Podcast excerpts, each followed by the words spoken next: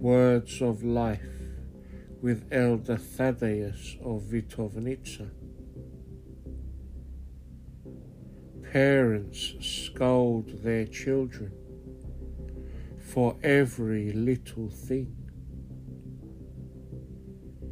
It is as if they do not know how to talk to them kindly and quietly.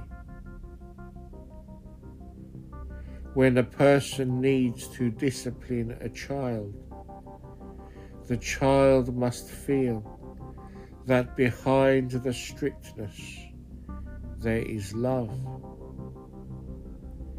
It is a great mistake to punish children as soon as they do something wrong, for nothing is achieved that way. Thank you.